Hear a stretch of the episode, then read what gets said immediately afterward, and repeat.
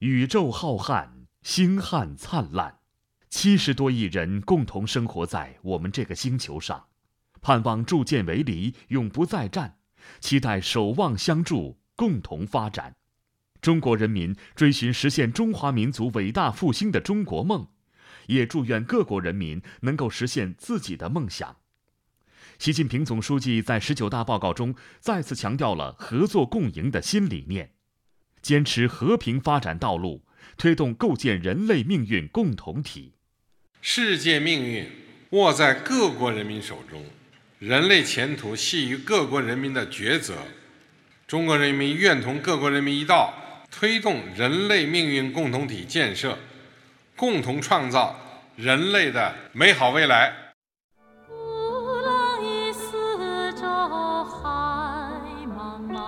厦门金砖会晤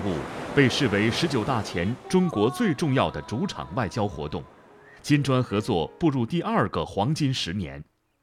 人大代表、厦门大学金融学教授潘越认为，中国浓墨重彩的主场外交为全世界搭建舞台，也给城市带来了改变。我觉得最大的变化就是城市面貌的一个改善。通过这金砖会议，让世界人民更看到一个不一样的美丽的厦门，对厦门的旅游业也是极大的促进的。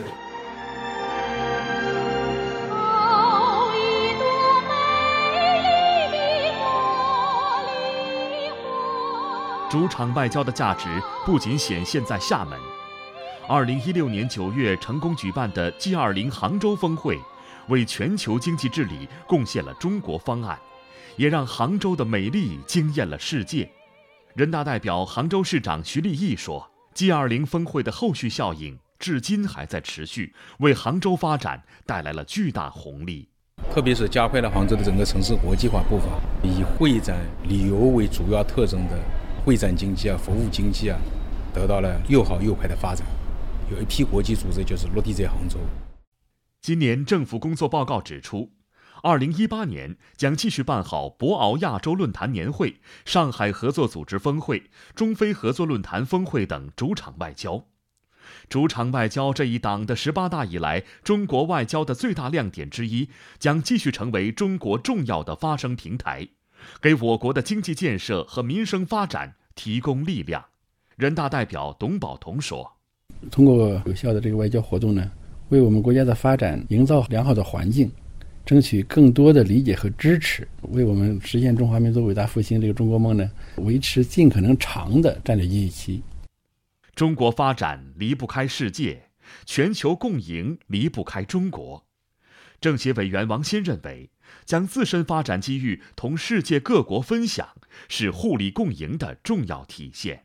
中国走向世界的中心，其实是千百万企业走出去，真正的和那些国家、那些地区的政府、企业、老百姓结合成真正的命运共同体，交织在一起。以合作共赢为核心的新型国际关系，超越了西方传统国际关系的理论框架，追求合作而不是对抗，共赢而不是零和。这是中国为构建人类命运共同体探索的新路径。人大代表李宗盛表示：“亲诚惠容的外交理念，凝结了中华传统文化的道德精髓。中国人的文化当中就有一个大国的情怀，所以在这时候提出一个大国外交，既符合中国的文化，更符合国际的大环境之下树立中国的形象。”人大代表方燕是一名律师。他建议我国在“一带一路”沿线国家的使领馆增设法务参赞，使各国间的国际合作交流更加通畅。推动在“一带一路”沿线中国企业走出去，外国企业走进来，那么国际之间的交流合作、法律规则的共同的制定、国际争端的纠纷的解决等等方面，做出很大的贡献。一个走向复兴的民族，更需要广大的朋友圈。如今，中国同一百个左右的国家和国际组织搭建起全球伙伴关系网，构建人类命运共同体的理念载入联合国安理会的决议。中国方案赢得世界认同，中国智慧成为全人类的共同财富。中国这个全世界公认的最磅礴的发展力量，正以恢宏的气度、博大的胸怀，推动着全球共同发展。